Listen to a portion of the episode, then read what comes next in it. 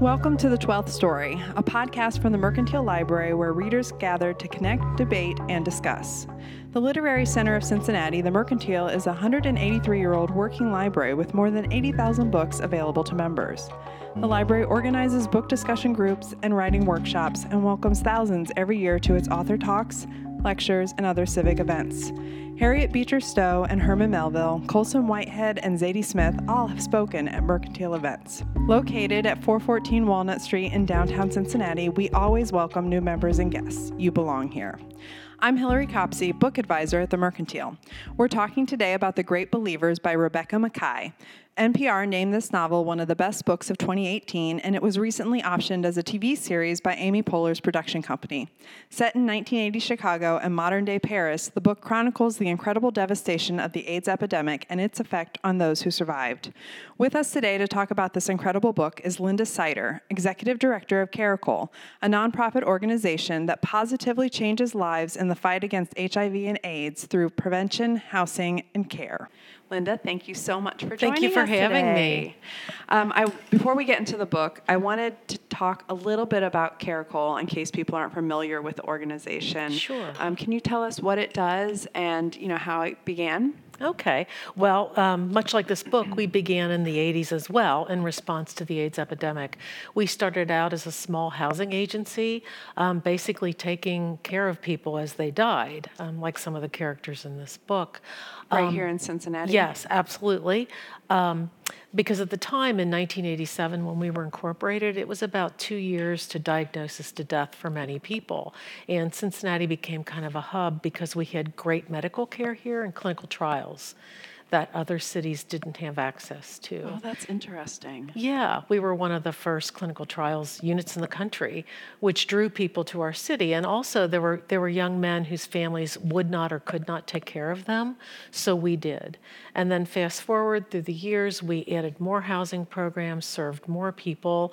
We started um, offering permanent supportive housing, particularly around the time that the antiretrovirals, the medications, in the, about 1995 became available, which changed everything. for people began living with yes, this and- yes, um, it sort of became more of a chronic disease than a than a death sentence, um, but people still needed housing and support.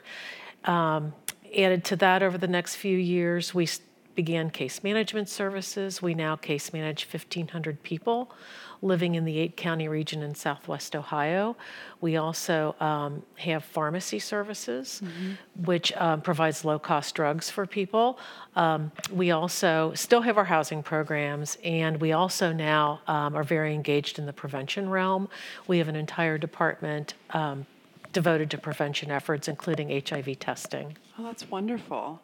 I had no idea that history of Cincinnati and the and the HIV and AIDS epidemic, the testing and everything. That's really fascinating. And our history here really parallels the history in Chicago on a little smaller scale, but very similar dynamic. Right. So that's actually what I wanted to talk about. The Great Believers, this book by Rebecca Makkai, it tackles the AIDS epidemic. And this, you know, I've read lots of books about that era or that touch on that, but they're almost always set on the coast. They're in New York City or they're in San Francisco almost always. Um, this felt like a new story, um, but perhaps it's not so new to you.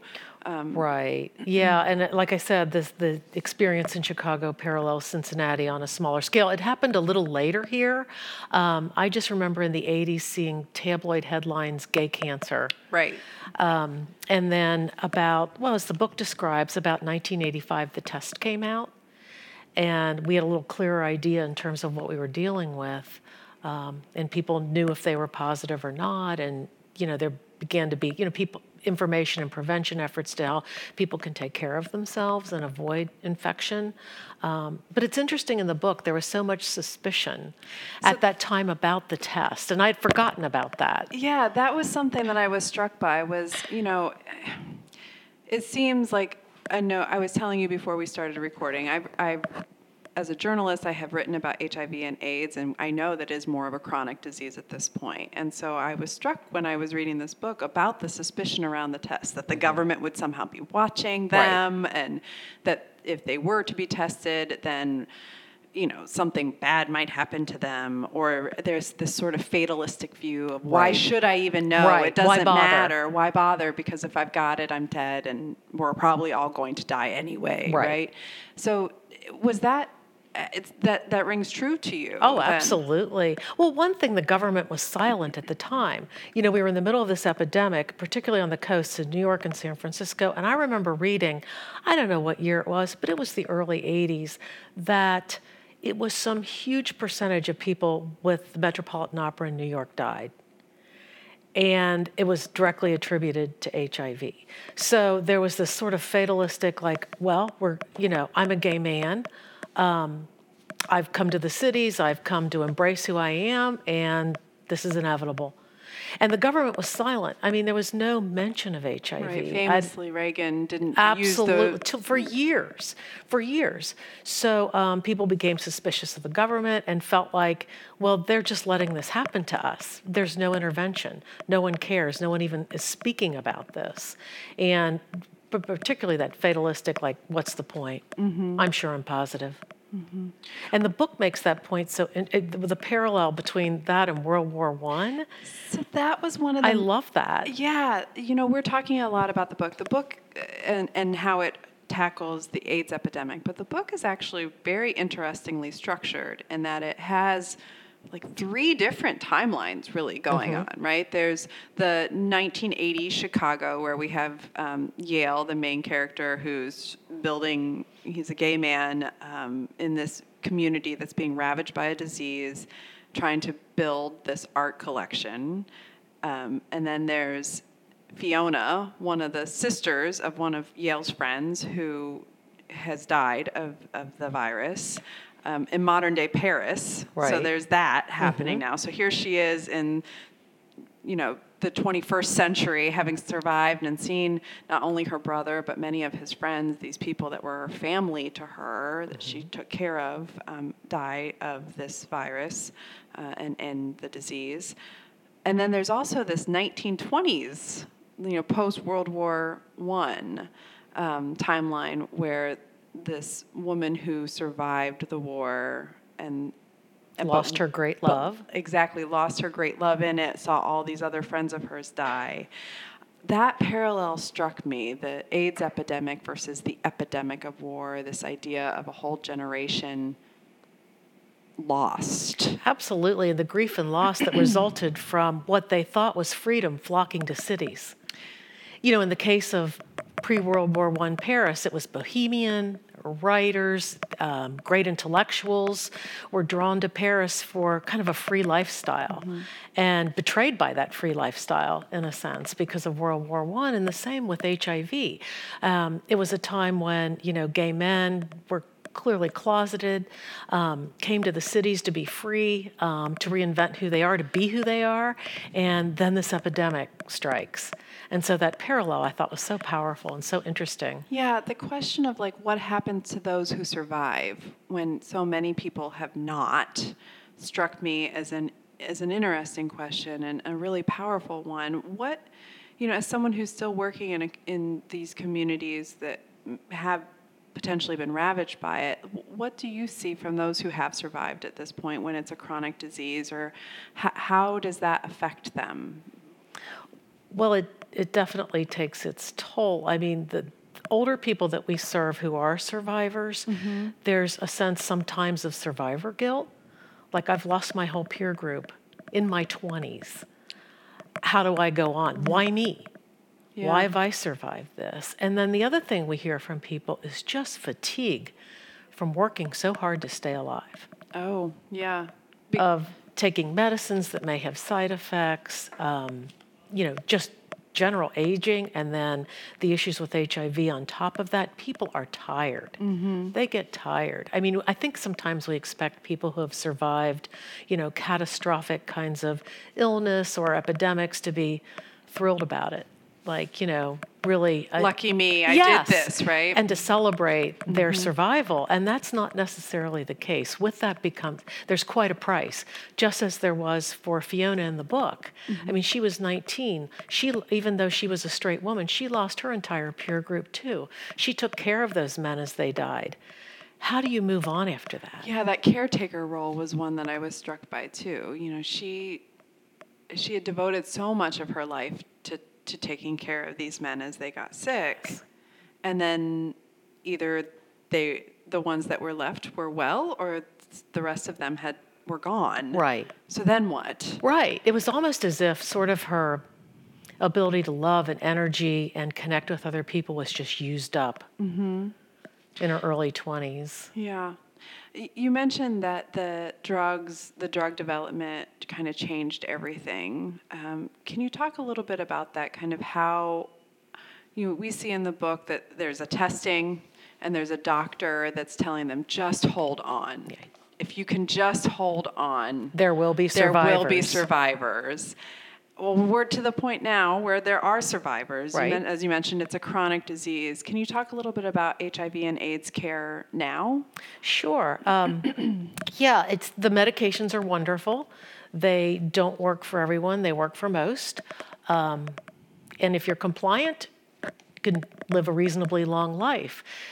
Some of the barriers, though, that people face, particularly low income people or people with other coexisting conditions, I mean, it's one thing if you're a middle class person, you have good insurance, your family is supportive, you have friends who are supportive, your situation is so different from someone who's homeless or an IV drug user or um, basically ashamed that you have HIV and your family doesn't even know. Or you're, you know, you have a job, but minimal insurance and your copay is $2,000 a month just for medication to stay alive. mortgage, yeah. That's where we come in. Gotcha. In terms of helping people, one, connect to medical care, stay connected, but also get the medication they need. The, you mentioned the being ashamed of HIV and AIDS. That's certainly something that's happening in the book. Um, Yes. The, there are people who, characters in the book who don't want to admit that they're gay, Right. even, um, and and at risk for this. Um, there are characters you, we've mentioned the suspicion of the test. I don't want to know. Um, maybe not wanting to admit that they probably have it, and and th- they're not changing their behaviors it, are those things that still happen today? Oh, absolutely. Oh, yeah. We see every once in a while, not every once in a while, commonly, young men who come in who maybe were tested years ago and just ignored the fact that they were positive, whether it's out of just fear or shame, um, denial, and then come back to us when they're sick, needlessly sick, because they've ignored their positive test. Um, now the protocol is people should start on HIV drugs as soon as they know they're positive. That didn't used to be the case. So time is really important with this this illness. So um, we get people on medication as soon as we possibly can, versus wasting time and having them get sick in between. But yeah, we see that a lot. It's so unfortunate and it's so unnecessary. And I, I worked in this field at, in the late 80s with another organization, and I've been at Caracole for 15 years. And I, I still tend to underestimate the amount of stigma and shame that goes with HIV. Um, certainly, we saw that 30 plus years ago, and I tend in my own mind to think it's better. But when I talk to the people we serve, it's not. Um, for many of them, they still live with so much fear that even their own family's going to find out that they're HIV positive. I might not want to be around them. I remember when when this when the book was taking place, I was a, a, a kid and teenager, and I remember there was just a lot of fear that just being in the same room in Mm-hmm. Right. some cases. It was ignorance, I Oh, think, for the most part. We just didn't understand what was happening. Right. Um, and so the response to that was fear, Mm-hmm. But we still have people ask those same questions. which is Is it safe to eat off a fork with someone with HIV? Is it safe to kiss them? I mean, just those same basic questions that we got 30 something years ago are still being asked. and to be clear, it is safe, right? Absolutely. Right. Absolutely. Right. So I, I see you you've got your book here, and it's really dog-eared, and you clearly like things spoke to you. I, I would like to hear kind of the, the maybe your favorite part of the book, or the thing that you read and thought, yes, people need to know this, or that is exactly the way it was. Well, I, again, just the fear and uncertainty for young men, young gay men in the 80s. Um, one of the, the passages that really stuck out to me was um, Nora, who quoted, I believe it was Hemingway, saying that um, about her time in Paris before World War I, I was walking in the golden age and didn't know it. And that really stood out to me because I think that's how it was for many men who had you know left their families the midwest the south whatever went to the cities and thought now i can live now i can live openly now i can live a, live love other men in the way that i want to and for them it was the golden age and then this disease hit yeah um, it really struck me um, in all of the various timelines in this book, the way she's, uh, Rebecca Makkai is dealing with family, the family that you create and the family yes. you choose. Yes. Um, and sometimes that's the same as the family you're born with and sometimes, sometimes it is not. not. and and but that it matters regardless this is certainly a book that's exploring those ideas too. oh I, I, love that yeah and the necessity of it right you know part of the reason it is a golden age to your to your quote is that they had this community right um, and one of the really devastating things is this disease is taking their community away. Absolutely. Um, just in the same way that World War One took away an entire generation. generation, of, of men. Yes, absolutely. This disease did the exact same thing. I had never thought about this disease in that way, but it certainly it seems to have had that effect for, for large communities. Yeah, I think it's a beautiful parallel. Beautiful. And I just remember in, in the 80s in particular, so many of the young men that I knew um, were taking care of their dying lovers. Oh. They would go to work all day, at whatever job they had, uh, pretend that they were either married to women or you know, were bachelors. Yes. And um, come home taking care of their partners who were dying, um, helping them bathe, get to bed, get their medication, feed them. So sad. And that really took me back to to remembering some of those men and thinking about, yeah, how do you, if you're the survivor, how do you move on from that? Yeah, what happens right. then? Right. Yeah. I mean, there, there's a passage in here as well that said something about, you know, we've seen things that our parents hadn't lived through. And so then there's no one to guide us from exactly. here. There, there's no guidebook, there's nothing to, right. n- nothing to tell us how to behave. Yes, who's going to teach us to live? Mm-hmm. The other, you know, along the lines so Nora is a really great character. This that's the 1920s bohemian lifestyle, mm-hmm. and we mm-hmm. see her mostly as an older lady, kind yes. of remembering these things. But she is a great character in that she she has that perspective of she she has figured out how to move on. Right. Maybe not perfectly, but mm-hmm. she's done it.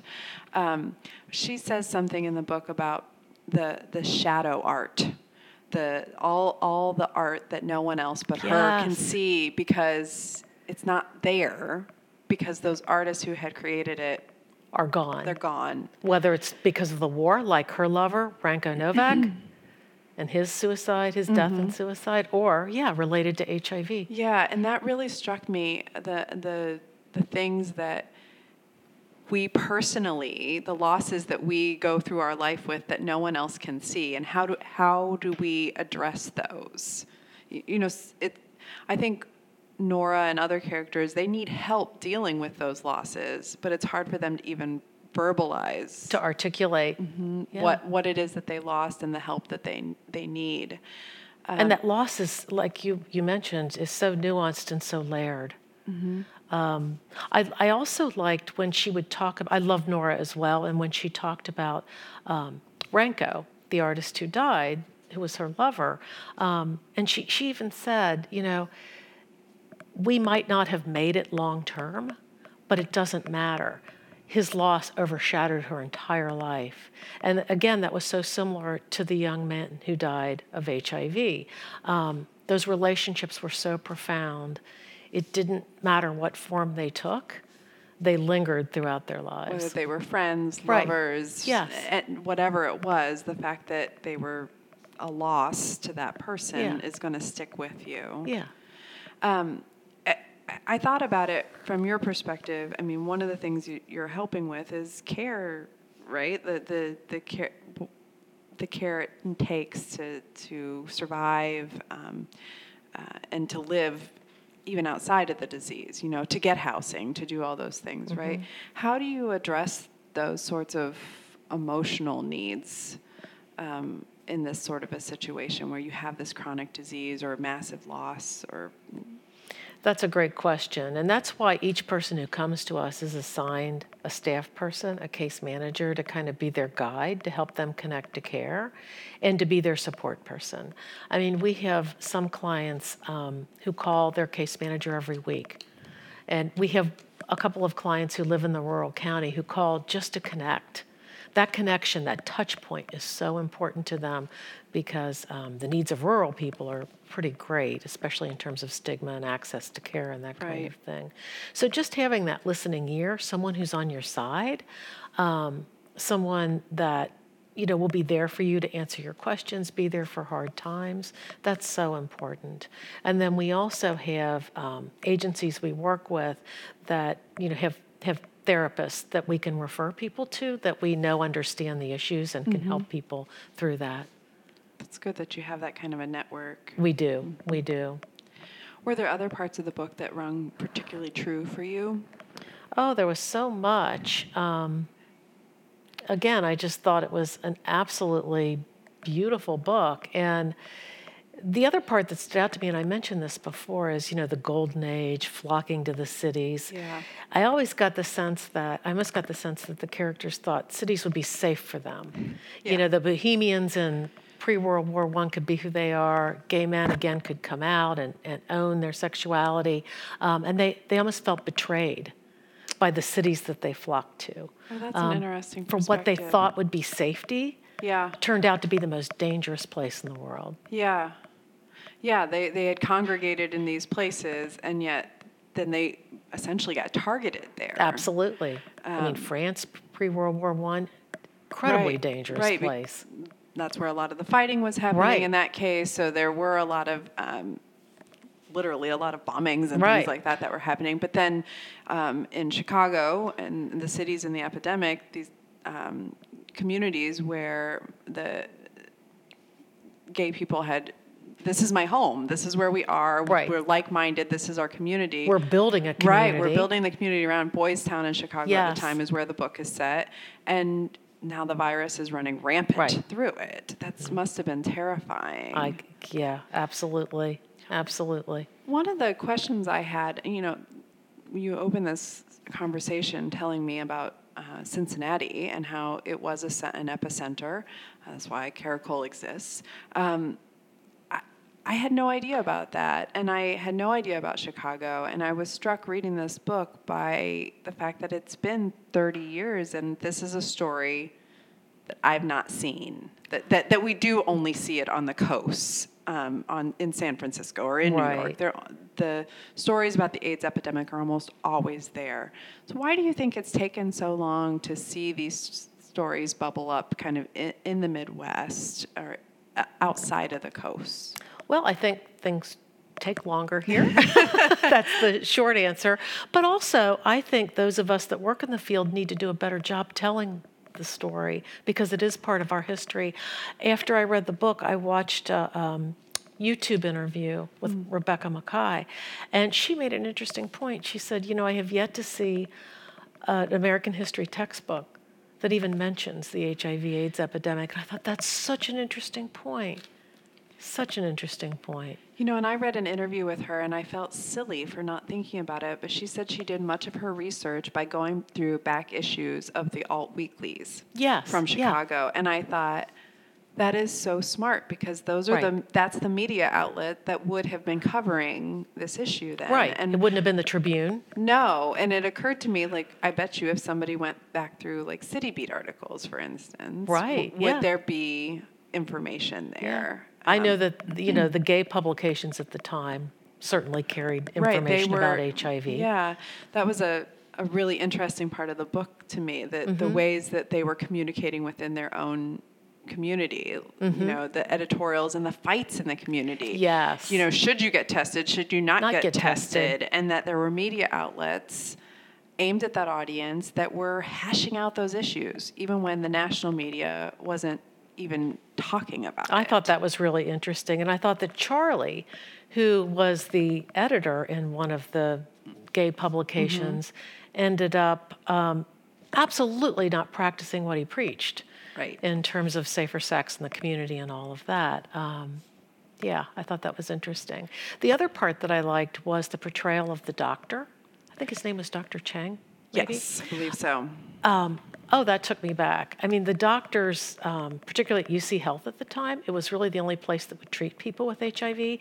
And so we had these infectious disease doctors that went to school to treat infectious diseases that had no idea HIV would basically become their career. Wow. And so these doctors were so amazing.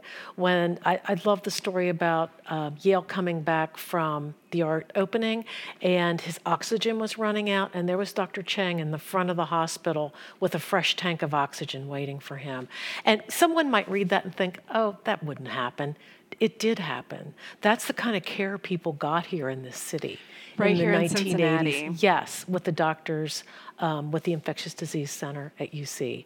Um, they made house calls um, because no one else would take care of their patients. They became their, you know, infectious disease specialist, primary care specialist, their priest, their confidant, their main cheerleader and supporter. The relationships that people had with their healthcare professionals was absolutely profound. And see, what's interesting about that is because then that's a whole nother community that is affected by this disease. I mean, Absolutely. those doctors who had to watch their patients. Yes. And some, if the patient didn't hang on until the drugs were better, right? They had to watch these patients pass away. Absolutely. These young men that just, that was not what they signed up for. Um, Right.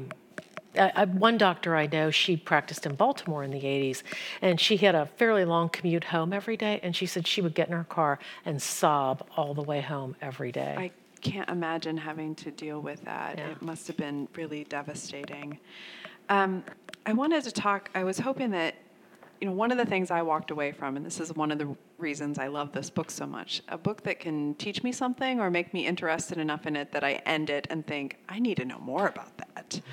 Um, so I was hoping that you might be able to point us, if, if other people read this book and they have that same feeling of, oh, I need to know more about this, um, are there places that they can go to, to learn more about the HIV AIDS epidemic um, or the way it's being treated now or the Cincinnati history? I mean, honestly, I'm walking away from this conversation wanting to know about that. So where, where can people go to learn more? Well, that's a good question. Um, one of the things that we've added to our office space is a timeline of HIV in Cincinnati.